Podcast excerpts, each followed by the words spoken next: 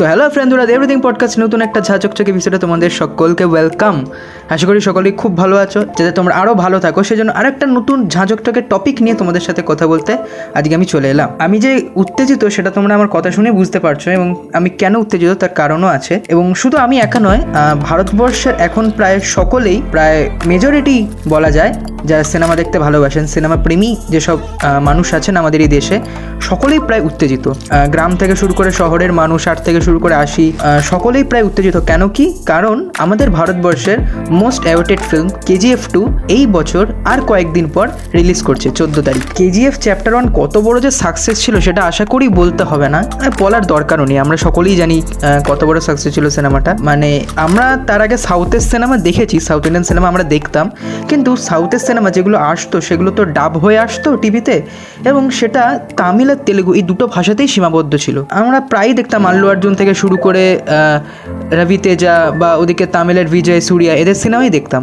কিন্তু ওটিটির যুগে এসে মালায়ালাম সিনেমা এবং কন্নড় সিনেমা, এই দুটো ইন্ডাস্ট্রি কিন্তু আরও বেশি ভালো ভালো সিনেমা আমাদেরকে উপহার দিচ্ছে। অলরেডি আমার চ্যানেলে মালায়ালাম সিনেমার মিন্নাল মুরালি নিয়ে আমি কথা বলেছিলাম এবং আজকে আমি কথা বলব কন্নড় ইন্ডাস্ট্রির কেজিএফ নিয়ে। এর আগে কন্নড় ইন্ডাস্ট্রিকে কিন্তু সেভাবে কেউ চিনতো না। আমাদের নর্থ ইন্ডিয়ার কথা বলছি। কয়েকজন পপুলার স্টার ছিলেন, যেমন কিচ্চা সুদীপ শিবা রাজকুমার পুনিত রাজকুমার এদেরকে মোটামুটি লোকে চিনত, কিন্তু মেজরিটি লোকে কিন্তু সেভাবে চিনত না। যেমনটা তামিল বা তেলুগু ইন্ডাস্ট্রির লোকজনকে চিনত। কিন্তু তারপর এলো দু হাজার আঠেরো সালে কেজিএফ চ্যাপ্টার ওয়ান ডিরেক্ট করলেন প্রশান্ত নীল এবং লিড রোলে ছিলেন ইয়াশ শ্রীনিধি শেট্টি, রামচন্দ্র রাজু, এরাই। এবং তারপর মনে একটা ঝড়ের মতো বয়ে গেল বক্স অফিসে মানে চারদিকে তুফান চলে এলো। তো আজকে আমি কথা বলব কেজিএফ চ্যাপ্টার ওয়ান নিয়ে কিছু আননোন ফ্যাক্টস এছাড়া যে কেন আমার এই সিনেমাটা এত ভালো লাগে সেটা একটু আলোচনা করব। এটা জাস্ট একটা রিক্যাপ এপিসোড হবে, যাতে কেজিএফ চ্যাপ্টার টু দেখতে গিয়ে তোমাদের কোনো অসুবিধা না হয় এবং যাতে আরও ভালো লাগে। তো কেজিএফ চ্যাপ্টার ওয়ান বেসিক্যালি ছিল একটা period drama film period drama কাদেরকে বলে? যখন কেউ পুরোনো দিনের সিনেমা বানায়, বর্তমানে দাঁড়িয়ে, সেটা কাইন্ড অফ পিরিয়ড ফিল্ম তাকে বলা চলে। তো সেই রকমই কেজিএফ চ্যাপ্টার ওয়ান একটা পিরিয়ড ফিল্ম যেখানে সত্তর এবং আশির দশককে তুলে ধরা হয়েছিল, যে কীভাবে একটা সোনার খাদানকে কেন্দ্র করে সেই গল্প আবর্তিত হয়। এবং বাস্তবে কিন্তু কেজিএফ বাস্তবেই আছে। আমি হয়তো ভেবেছিলাম যে কেজিএফ হয়তো কোনো একটা কাল্পনিক জায়গা, কিন্তু পরে আমি রিসার্চ করে দেখেছিলাম যে ব্যাঙ্গালোর থেকে আরেকটু দূরে কোলার বলে একটা জায়গা আছে কর্ণাটকে, এবং সেই কোলারেই রয়েছে কেজিএফ অর্থাৎ কোলার গোল্ড ফিল্ডস, যেখানে শুটিংটা হয়েছে। বর্তমানে যদিও সোনাতলা বন্ধ আছে, কিন্তু প্রায় ওই সত্তর আশি ওই দশকে কিন্তু ভালো মতনই সোনা তোলা হতো কোলার গোল্ডফিল্ডস থেকে এবং এই যে জায়গাটায় এই অ্যাকচুয়াল কোলার গোল্ডফিল্ডে কিন্তু শুটিংটা করা হয়েছে। এই জায়গাটার একটা বেশ বিশেষত্ব রয়েছে, সেটা হলো যখন সোনা তোলা হয়, তো সেই সোনা তোলার সাথে অনেক রকম বিষাক্ত পদার্থ উঠে আসে। আমরা জানি যে আকরিক যে ব্যাপারটা থাকে যে আকরিক লোহা বা আকরিক সোনে সোনা বা লোহার সাথে সাথে আরও কিছু অশুদ্ধি মিশা থাকে, যেগুলোকে পরিশোধন করে, সেগুলোকে বাদ দেওয়া হয়। এরকমই যে আকরিক সোনা যেটা থাকে, সেটাকে যখন পরিশোধন করা হয়, সেখানে একটা খুব ইন্টারেস্টিং জিনিস লাগে, সেটা হচ্ছে সায়ানাইড এবার যখন সোনাটা পরিশোধিত করা হলো, তো সোনার থেকে তো অশুদ্ধিগুলো বেরিয়ে গেল। এবার সায়ানাইডের কিন্তু প্রচুর ওয়েস্টেজ হয় মানে প্রচুর বর্জ্য হিসাবে তো সায়ানাইড বেরোতে থাকে।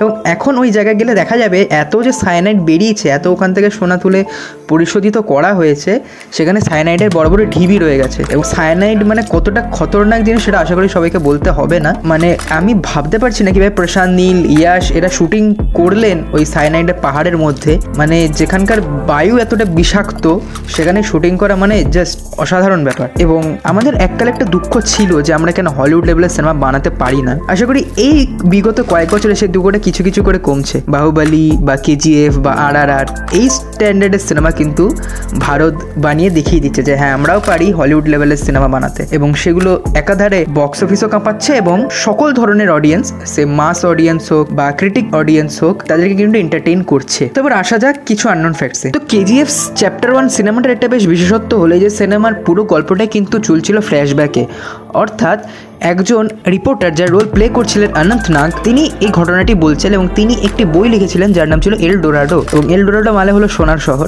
এটা বলে রাখা ভালো। তো সেই এল ডোরাডো বইয়ের সমস্ত কপি কিন্তু পুড়িয়ে দেওয়া হয়েছিল, এতটাই বিতর্কিত ছিল সেই বইটি এবং সেই বইটি ছিল কেজিএফ এবং তার সাথে সাথে রকিকে নিয়ে, যার রোল প্লে করছিলেন ইয়াস। কিন্তু এই এল ডোরাডো বইয়ের একটি কপি অবশিষ্ট থাকে এবং সেই একটি কপি নিয়ে সেই রিপোর্টার অনন্ত নাগ, যিনি রোল প্লে করেছিলেন, তিনি একটি ইন্টারভিউ দিতে আসেন এবং সেই ইন্টারভিউতে তিনি পুরো কাহিনী বলেন এবং শেষে বলেন যে ইয়াবি পেলা চ্যাপ্টার থা আসলি কাহিনী আপ শুরু হই। অর্থাৎ এটাই প্রথম চ্যাপ্টারের কাহিনী ছিল সেকেন্ড চ্যাপ্টার আসছে। তো বেসিক প্লট এটাই যে কেজিএফ এর মালিকানা কার হাতে যাবে এবং কেজিএফ এর মালিকানা নিয়ে অনেক গোষ্ঠী রয়েছে যার মধ্যে সূর্যবর্ধন ছিলেন। তো কেজিএফ এর মালিক কে হবে? এই নিয়ে মূল সমস্যা। একদিকে আছে সূর্যবর্ধন, একদিকে আছে গরুড়া, একদিকে আছে আধিরা, একদিকে আছে রকি, একদিকে আছে ইনায়েত খালিল এবং সাথে আরও গোষ্ঠী এবং সাথে সাথে গভর্নমেন্ট অর্থাৎ রামিকা সেন যা রোল প্লে করবেন রবিনা ট্যান্ডন তারও নজর রয়েছে কেজিএফ এর ওপরে। অর্থাৎ এই নিয়ে কিন্তু মূল সমস্যা যেটা হবে কেজিএফ চ্যাপ্টার টু এর গল্প, যে গরুড়া মারা গেছে, আমরা সকলেই জানি, যার হাতে কেজিএফ এর মূল ক্ষমতা ছিল। তো অ্যাকচুয়াল আসল এই ক্ষমতা কার কাছে যাবে, সেটাই হচ্ছে মূল গল্প। তো এখানে একটা বলে রাখা ভালো যে গরুড়া যে যিনি প্লে করেছিলেন, রামচন্দ্র রাজু, তার কিন্তু এটা ডেবিউ সিনেমা ছিল। এবং ডেবিউ সিনেমা এরকম পারফরমেন্স মনে হয় সচরাচর খুব একটা দেখা যায় না। এটা বলে রাখা ভালো যে রামচন্দ্র রাজু ছিলেন অ্যাকচুয়ালি ইয়াসের বডিগার্ড এবং ইয়াসের খুব ভালো বন্ধু। যখন প্রশান্ত নীল ইয়াসকে কাস্ট করলেন, তখন ইয়াসই সাজেস্ট করেন যে গারুড়া রোলে তাকে কাস্ট করতে রামচন্দ্র রাজুকে। মানে এটা বলা যায় যে এটা পারফেক্ট কাস্টিং হয়েছে। মানে যেন রামচন্দ্র রাজুর জন্যই ক্যারেক্টারটা লেখা হয়েছিল। এবং তিনি এত সুন্দরভাবে প্লে করেছেন মানে জাস্ট অসাধারণ। মানে হলে সিটির ফেটে পড়েছিল যখন তিনি আসছিলেন, তার ডায়লগ ডেলিভারি অসাধারণ ছিল। এই কেজিএফ চ্যাপ্টার ওয়ানে বেশ কিছু হিন্দি ডায়লগ থাকল মাঝে মাঝে। এই পুরো সিনেমাটাই ছিল, কিন্তু একটা কন্নড় ভাষার সিনেমা অর্থাৎ কন্নড় ভাষায় এটিকে পুরো শুট করা হয় এবং পরবর্তীকালে এটিকে তামিল, তেলেগু, মালায়ালাম এবং হিন্দি ভাষায় ডাব করে রিলিজ করা হয়। এবং এখানে একটা আইটেম নাম্বারও রাখা হয়, যেটাতে হিন্দি বাদে বাকি সমস্ত ভাষায় তামান্না ভাটিয়াকে দেখা গেছিল এবং হিন্দি ভাষায় এই আইটেম নাম্বারে দেখা গেছিল মৌনি রয়কে। কারণ হিন্দি ভাষী অডিয়েন্সের জন্য একটা বেশ ভালো, তাদেরকে একটা আকর্ষণ করার একটা বেশ ভালো উপায় ছিল যে মৌনি রায়কে রাখা হোক যাতে একটা বলিউড অডিয়েন্স আকৃষ্ট হয়। এটা নিয়ে আমি একটা রিটেল এপিসোড আগেই বানিয়েছি যে কীভাবে গানকে ইউজ করে দর্শকদের আকৃষ্ট করা যায়। তো এটা সেরকম একটা স্ট্র্যাটেজি ছিল। কেজিএফ এর শুটিং বেশিরভাগ ভারতেই হয়েছিল, বিদেশের শুটিং সেভাবে ছিল না বিদেশের সিন এবং ইন্ডিয়ার ভেতরের গল্প তো ইন্ডিয়ার ম্যাক্সিমাম অংশে শুট করা হয়। বোম্বে ব্যাঙ্গালোর এবং আরও ছড়িয়ে ছিটিয়ে সমস্ত এলাকায় শ্যুট করা হয়। এবং যেহেতু সিনেমাটি সত্তর এবং আশির দশকে এস্টাবলিশ ছিল, সেই কারণে সিনেমার সেট ডিজাইনিং এবং ইয়াসের লুকও কিন্তু সেরকম ছিল। ইয়াসের ওরকম বড় চুল, বড় দাড়ি এরকম একটা লুক রাখা হয়েছিল। যাতে একটা সামঞ্জস্যপূর্ণ ব্যাপার বজায় থাকে। এবং যে কটি না বললেই নয় যে সাউথ ইন্ডিয়ান ইন্ডাস্ট্রি কতটা যে মানবিক, সেটা এখান থেকেই বোঝা যায়। সিনেমার শুটিং কমপ্লিট হয়ে যাওয়ার পর ইয়াস প্রত্যেকটা ভাষায়, যেগুলো ভাষায় সিনেমাটি রিলিজ করছে, প্রত্যেকটা ভাষায় নিজে ইন্টারভিউ দেন, প্রত্যেকটা জায়গায় গিয়ে সিনেমার প্রমোশন করেন এবং তেলেগুতে এস এস রাজামৌলি প্রচুর সাহায্য করেন, আল্লু অর্জুন প্রচুর সাহায্য করেন ইয়াসকে যাতে এই সিনেমার প্রমোশন খুব ভালোভাবে হয় এবং সমস্ত স্টাররা যারা খুব বিগ স্টার ছিলেন সাউথ ইন্ডিয়ান ইন্ডাস্ট্রি তারা সকলেই ইয়াসকে সাহায্য করেন সিনেমাটিকে প্রমোট করতে এবং এই কেজিএফ চ্যাপ্টার ছিল এমন প্রথম সিনেমা যা একশো, দেড়শো, দুশো কোটি এরকম মাইলস্টোন স্থাপন করে কন্নড় সিনেমা হিসেবে এবং কর্ণাটকেই প্রায় দেড়শো কোটির কাছাকাছি বিজনেস করে কেজিএফ চ্যাপ্টার ওয়ান এবং মনে হয় চ্যাপ্টার টু তো মনে হয় সমস্ত রেকর্ড ভেঙে দেবে সেইভাবেই আসছে। এবং এতটাই এক্সপেকটেশন রয়েছে লোকে যে মনে হয় আর আর রেকর্ডকেও মনে হয় পেছনে ফেলে দেবে। দেখা যাক সময় বলবে যে কি হবে।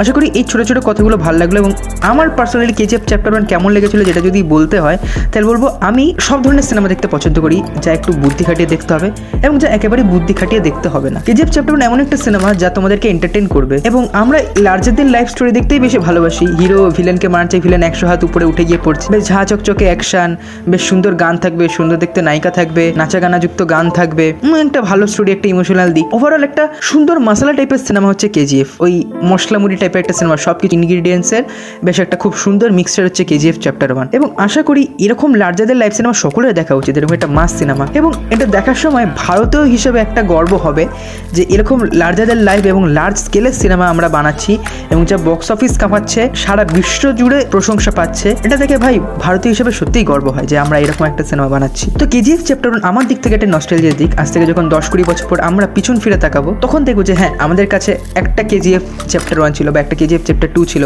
একটা আর আর আর ছিল, একটা বাহুবলী ছিল যে আমরা বুক ঠুকে বলতে পারব যে আমরা এই লেভেলের সিনেমা বানিয়েছি। তো আশা করি যে তোমরা সকলেই চ্যাপ্টার টু দেখতে যাবে, আমি তো যাবই।